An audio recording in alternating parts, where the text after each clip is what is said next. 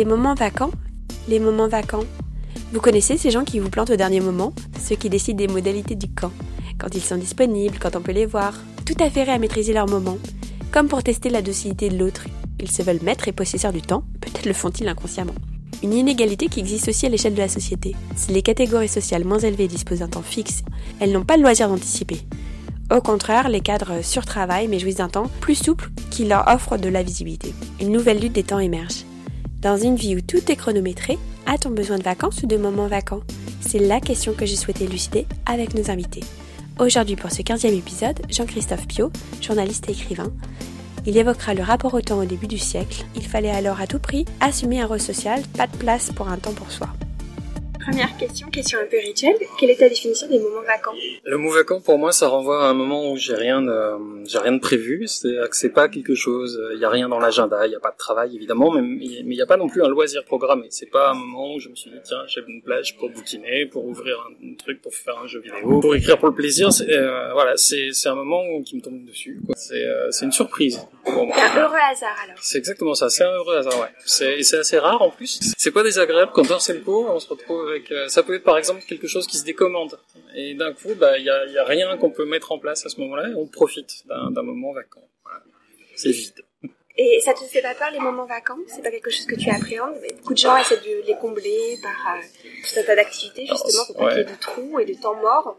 L'expression est d'ailleurs assez intéressante. oui. Moi, je, enfin, ça fait un moment que, ça, que ça me stupéfie à chaque fois que je pense que voilà, on n'a on pas forcément des vies d'une longueur exceptionnelle par rapport à tout ce qu'on pourrait faire et euh, je suis surpris qu'on arrive quand même à s'ennuyer. Donc en fait, non, ça me fait pas peur. Moi, les moments vacances, c'est des moments euh, où il va y avoir, il va se passer quelque chose, simplement que je sais pas quoi avant. Donc euh, non, ça me fait pas peur. C'est plutôt drôle en fait. C'est plutôt, euh, plutôt un moment de dans des vies bien réglées, bien occupées, euh, c'est un moment de surprise vraiment. Et du coup, c'est non, généralement c'est agréable. Ça peut pas tellement être désagréable, je pense. Est-ce que c'est des moments où tu es plus créatif?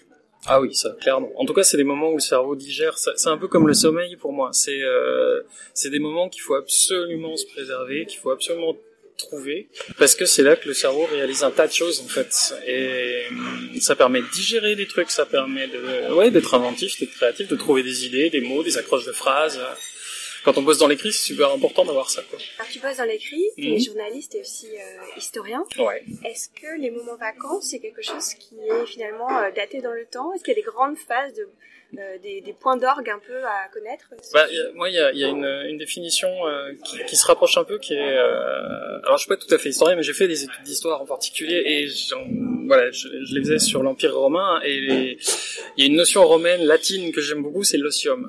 Et c'est, euh, j'aime bien cette idée. Euh, L'osium, c'était une sorte de, de moment euh, où on n'était pas engagé dans des affaires privées ou publiques, et euh, c'était une sorte d'idéal philosophique, généralement réservé à la bonne société qui avait le temps d'avoir ce genre de choses. c'était un luxe. C'était un luxe, exactement. Mais ça je pense que ça l'est un peu toujours. Simplement, c'est pas le c'est pas le même luxe. En fait, c'est devenu un luxe parce que c'est rarissime qu'on puisse avoir ces moments vacants. Euh, ça c'est rare voilà euh, mais effectivement c'est pas réservé maintenant à une catégorie mais j'aimais bien la définition romaine cette idée de, d'oisiveté euh, intelligente et c'est quoi la oisiveté intelligente? Ben, en fait euh, c'est Sénèque dit toujours que c'est un moment qui doit être utile à quelque chose, soit à l'État, soit à sa culture personnelle, soit. Et c'est un peu ça. Euh, en l'occurrence, plutôt à ma culture personnelle. C'est un moment euh, que j'aime bien remplir du coup avec des rêveries, avec des ça se remplit tout seul en fait le moment vacances. C'est la nature horreur du vide et le cerveau aussi, donc il va faire des choses. Et, ça, bah, j'aime bien. Moi. Je pense que c'est un moment où le, la créativité se recharge. C'est comme une comme une batterie euh, qui, qui, prendrait le temps de se, de se, de se recharger. Et euh, on était dans des sociétés qui étaient euh, bornées par l'idée de, de, de l'espace, il fallait mmh. occuper le territoire, et puis on est passé à des sociétés du temps. Mmh. Euh, on est nous-mêmes contraints avec tout un tas de stimuli extérieurs, des mmh. smartphones portables, mmh. partout. Et c'est foutus alertes. Et c'est foutus alertes. et, et, pour autant, on n'a jamais eu autant de temps libre. Mmh. Donc comment expliquer ce paradoxe?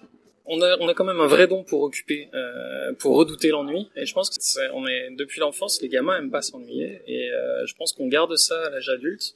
Et on a besoin, on a un peu peur d'être face à face à nous-mêmes.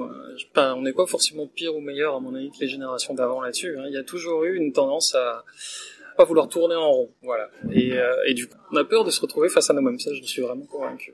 Et qu'est-ce qui se passerait si on se découvrirait Je pense que si on n'arrivait pas à, le, à remplir ça d'une manière ou d'une autre, à en faire quelque chose de vaguement utile, euh, on deviendrait dingue assez vite à mon avis. On a besoin de remplir les choses et c'est des moments d'ailleurs qui doivent pas être trop longs, sinon, euh, bah sinon on commence à paniquer. il faut absolument se trouver une occupation. Pourquoi Parce que ne pas faire, c'est ne pas être et donc ne pas être, c'est euh, finalement mourir.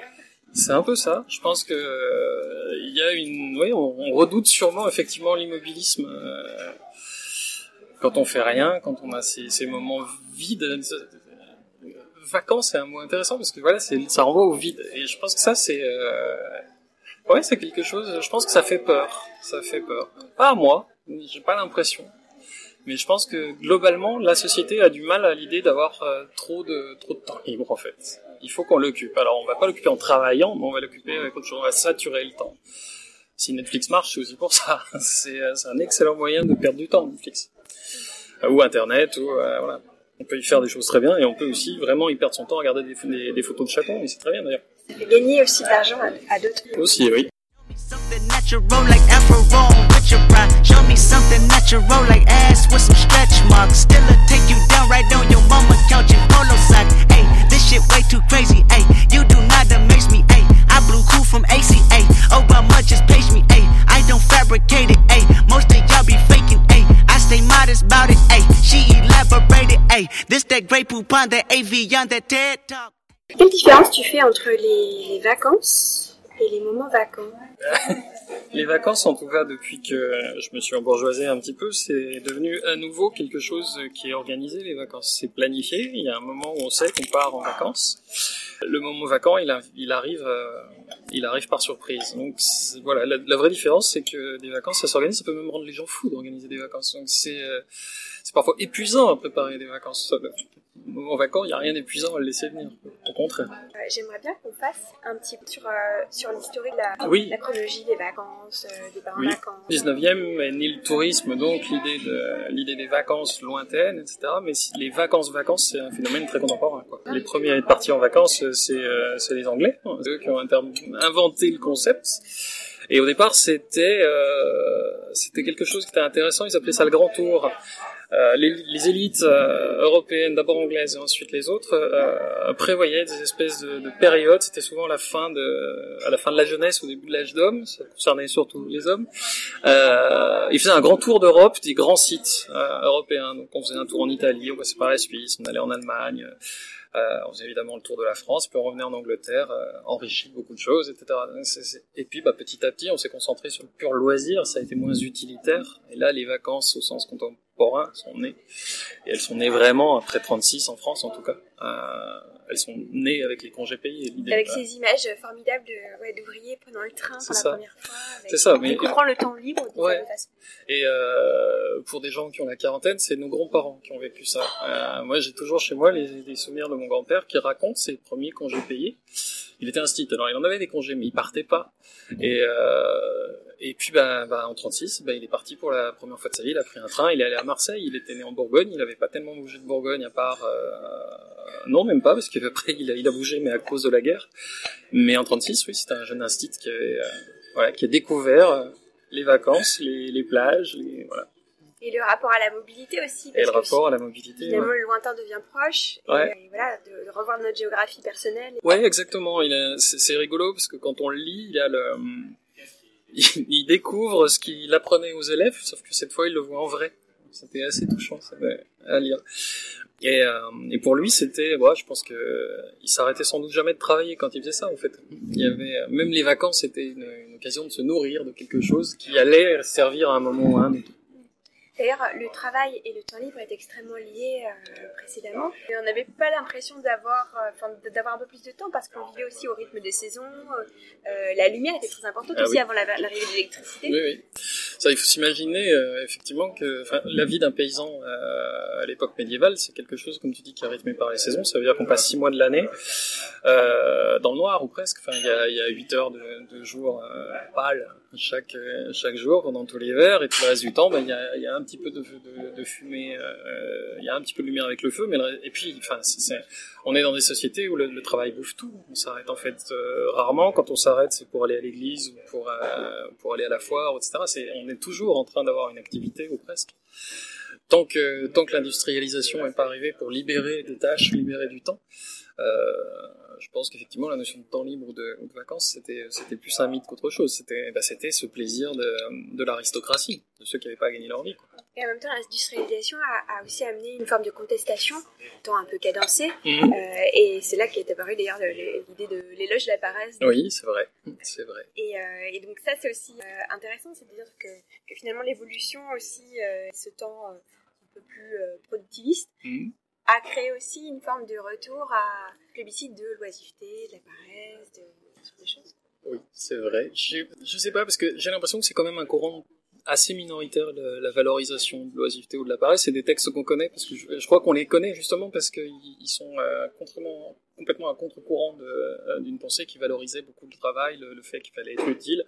Il y a quelque chose qui me fascine quand on lit les, textes du, début du siècle, c'est cette idée que chacun doit avoir une, utilité, un rôle social, une place dans la vie, et que ben on n'a pas tellement le droit d'en sortir en fait, et que le, un, un, homme doit être un bon père, un bon mari, une femme doit donner des enfants, s'en occuper, euh, etc. Et il y a finalement assez peu d'interstices euh, pour le temps pour soi. Alors ça aussi, voilà, moi le temps vacances c'est un temps pour moi, et c'est un temps où je dois rien à personne. Et j'ai l'impression que ça, c'est une, une notion qui est, qui est plus récente que, enfin, que c'est pas forcément comme ça qu'on voyait les choses euh, au début du siècle passé. Oui, parce qu'il y a peut-être aussi une idée de structure, c'est-à-dire que voilà, l'Église, euh, mmh. euh le syndicat, tout ce qui structurait un peu plus euh, la société, c'est a disparu aujourd'hui. Ah, clairement, oui. c'est là qu'est apparu aussi une forme d'individualisation et de temps pour soi. Et aussi de quête identitaire, parce que c'est aussi lié à ça. Ah pour moi oui, il y a clairement, euh, enfin l'individualisme a beaucoup de défauts, mais c'est, c'est pour moi c'est quand même quelque chose qui, qui, a, qui a le mérite de d'être. Enfin pour moi il y, a, y a une notion humaniste dans, le, dans l'individualisme. On commence à se regarder soi, on commence à, si on le fait bien, si on en profite pour essayer de s'améliorer et de devenir une meilleure version de soi-même, c'est plutôt utile à tout le monde de toute façon.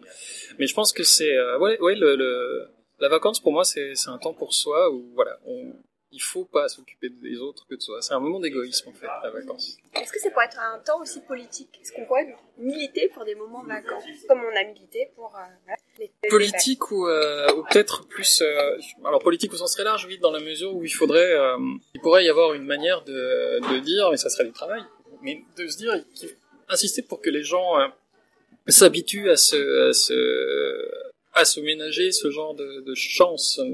Enfin, en gros, multiplier les possibilités qui feront qu'on va, euh, je sais pas, prendre le réflexe de ne pas rallumer son smartphone après trois minutes pour vérifier, ce que je fais tout le temps si on a des messages sur Twitter, par exemple. C'est euh, ça, je pense qu'il y a un vrai défi social sur ça, sur la déconnexion, euh, l'acceptation de se laisser des moments vacants, des moments vraiment vides de tout. Je pense que c'est important pour la méditation, pour la concentration, pour la créativité des gens, et je pense qu'on le perd parce que euh, on s'est vraiment habitué à être dépendant de, de messages, d'informations en permanence. Et là, oui, il y a quelque chose de politique là-dedans. L'idée qu'il faudrait s'en protéger un petit peu, se préserver des plages non euh, connectées à quelque chose, euh, au web ou à, ou à, son travail ou à quoi que ce soit. Des plages d'ennui potentiel, des plages de, de, des plages de vacances potentielles c'est quasiment impossible aujourd'hui. C'est une ah, forme de fantasme. Ah oui, oui, c'est clairement une forme de fantasme. Là, on est vraiment dans de la SF, effectivement. On, a construit un monde de, la fameuse économie de l'attention qui est euh, et on s'ennuie plus. Et c'est, je pense que c'est un peu dommage. Je pense que c'est un peu dommage. Et effectivement, j'ai du mal à voir comment on pourrait revenir à ça j'entends, je lis de temps en temps des choses sur euh, sur des les gourous de la Silicon Valley qui commencent à se méfier en regardant les faits de leur propre technologie sur leurs gamins et où il y a une espèce de retour arrière en disant oula on est peut-être allé un peu loin quand même dans le dans la manière d'aller hameçonner les gens en permanence.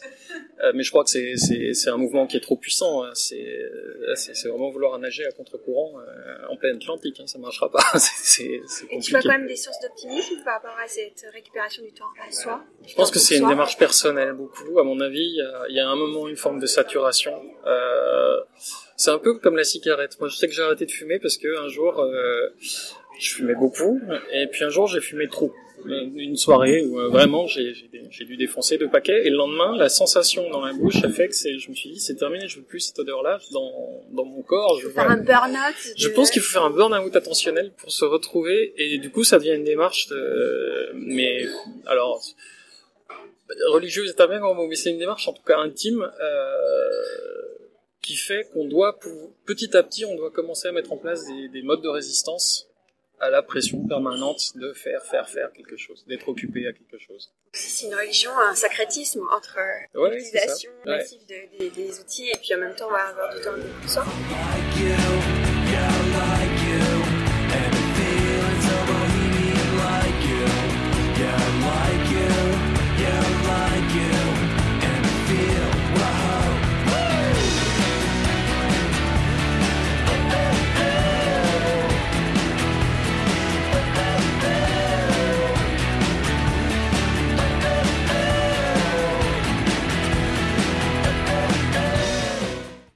Dirais que c'est subversif finalement Ah oui. Ah oui. Parce que encore une fois, euh, c'est un moment qui n'appartient à personne d'autre qu'à soi. Et ça, il y a, il y a tellement de pression pour être toujours indigné de quelque chose, militer pour quelque chose, travailler pour quelqu'un, gagner sa vie, gagner plus sa vie, euh, être plus présent partout, euh, avoir plus de visibilité. Là, quand on, il y a une, une forme de, de résistance à a cette fameuse tendance à nous intimer toujours d'être en train de faire. Ben, ne rien faire, c'est euh, c'est quasiment un acte militant. Ouais. C'est en tout cas c'est c'est un acte révolutionnaire, ça revient un grand mot, mais c'est une mini révolte interne. C'est on est avec son petit drapeau seul dans son coin et puis sans rien faire. Sans rien faire. Ouais. Et euh, il y a un côté, euh, il y a un côté, allez tous vous faire voir quoi. Là, je ne fais rien. Et et ouais, je pense que c'est, oui, il y a un côté, il y a, un côté résistance individuelle. C'est une micro-résistance, quoi. C'est invisible, donc. Euh... Et c'est invisible. Ouais, c'est invisible, mais c'est une petite résistance. Voilà, c'est ça, c'est une micro-résistance personnelle. On peut se dire le soir que ben on a eu cinq minutes, on n'a rien fait, miracle. Euh, et ça, je pense que oui, c'est vraiment, euh, c'est vraiment un contre-courant de toute une pression sociale, collective, euh, même individuelle, de performance. De... Et ça, Est-ce que ça, ça s'est accru dans le temps? Parce qu'on devait aussi avoir des formes de pression Ah oui, oui, oui, oui. L'essentiel de la pensée euh, européenne vise quand même, euh, au fil des siècles, à expliquer que c'est pas bien de ne rien faire. Enfin, le, le, la valeur judéo-chrétien. C'est judéo-chrétien, ça se retrouvait effectivement dans le protestantisme très fort. Mais c'est effectivement, voilà, il y a un jour où on ne travaille pas et celui-là on consacre à Dieu. C'est vraiment, euh, c'est, oui, oui, il y a, y a, je pense que c'est consubstantiel de nos sociétés. Enfin, celui qui ne travaille pas, on s'en méfie. Celui qui n'est pas actif, qui ne sert pas socialement, on s'en méfie. Et le vagabond, on s'en méfie. Parce que le vagabond, il est utile à quoi? Il faut une utilité. Et donc à chacun sa place. Je me souviens d'avoir lu des, documents médiévaux qui sont euh, voilà il y a toujours une, assimilation au corps humain on explique que la tête sert à ça les pieds servent à ça les mains servent à ça et ben que le corps social c'est pareil et que chacun doit tenir sa place et, oui ça c'est une éternité en tout cas je pense que c'est pas du tout le cas dans d'autres Je sais que c'est pas le cas dans la culture amérindienne, par exemple. Euh, pour avoir lu des anthropologues et des folkloristes, il y avait vraiment une place énorme justement laissée à la contemplation.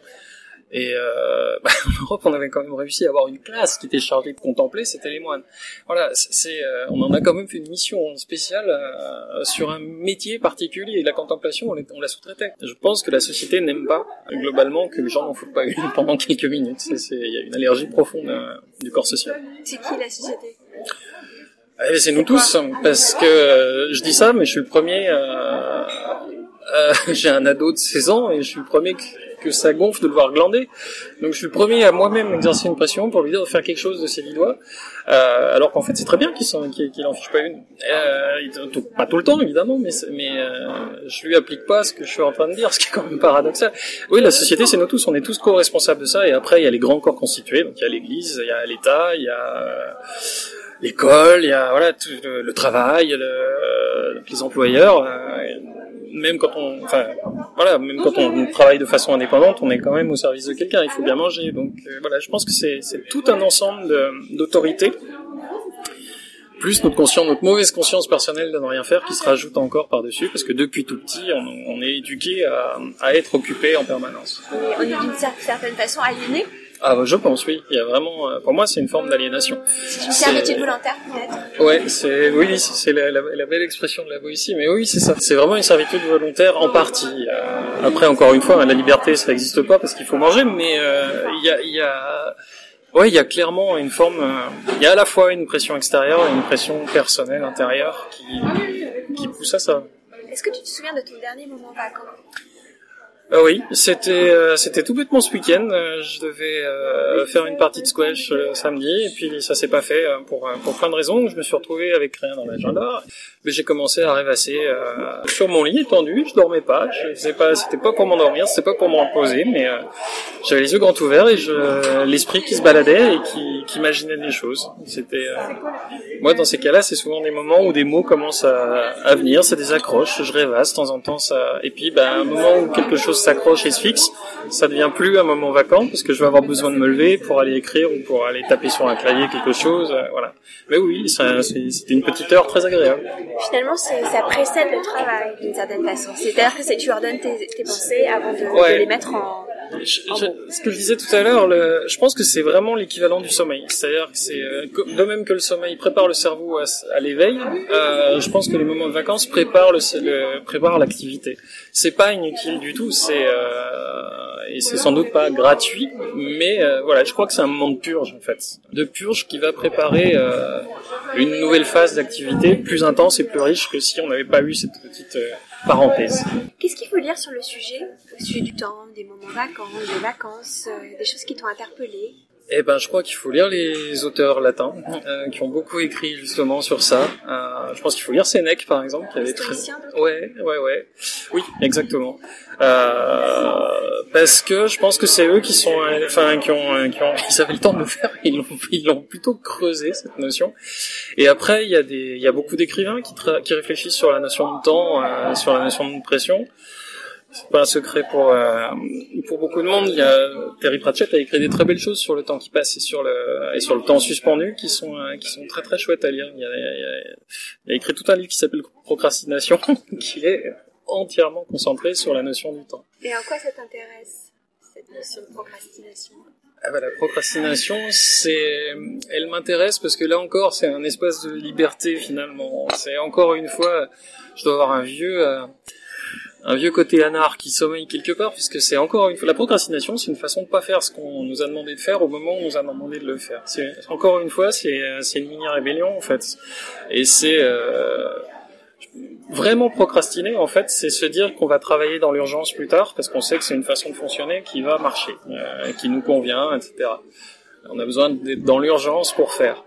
Et, euh, et, du coup, je trouve que c'est euh, voilà, moi, je sais que j'aime bien me dire que euh, je le ferai demain ça, parce que demain je le ferai mieux qu'aujourd'hui en fait. Même si on m'a demandé de le faire ce soir, pour ce soir, ça sera mieux fait s'il serait demain. Et voilà, c'est. Et pour toi, paradoxalement, tu dis que tu n'as pas beaucoup de, de, temps pour toi Non, parce que en fait, euh, bah déjà. Par autre chose. Voilà, c'est ça. En fait, c'est les tâches ingrates. Ouais, c'est ça. Oui, c'est ça, c'est ça. C'est ça. Mais, mais d'ailleurs, c'est marrant parce que dans les tâches ingrates, euh, alors là c'est plus de la procrastination, mais euh, c'est dans les tâches ingrates souvent que je trouve des moments vacances. C'est quand je suis en train de repasser que l'esprit se balade. Sauf si on allumait la radio, etc. Mais euh, si, euh, si vraiment on est, euh, je trouve que le, le, côté répétitif des tâches un peu un peu quotidienne, voilà, les, les trucs qu'il faut se faire, qu'il faut se taper au quotidien. Je trouve que là il y a quelque chose d'intéressant, ça favorise. C'est peut-être la mise en mouvement du corps finalement d'une certaine façon. Oui, certainement.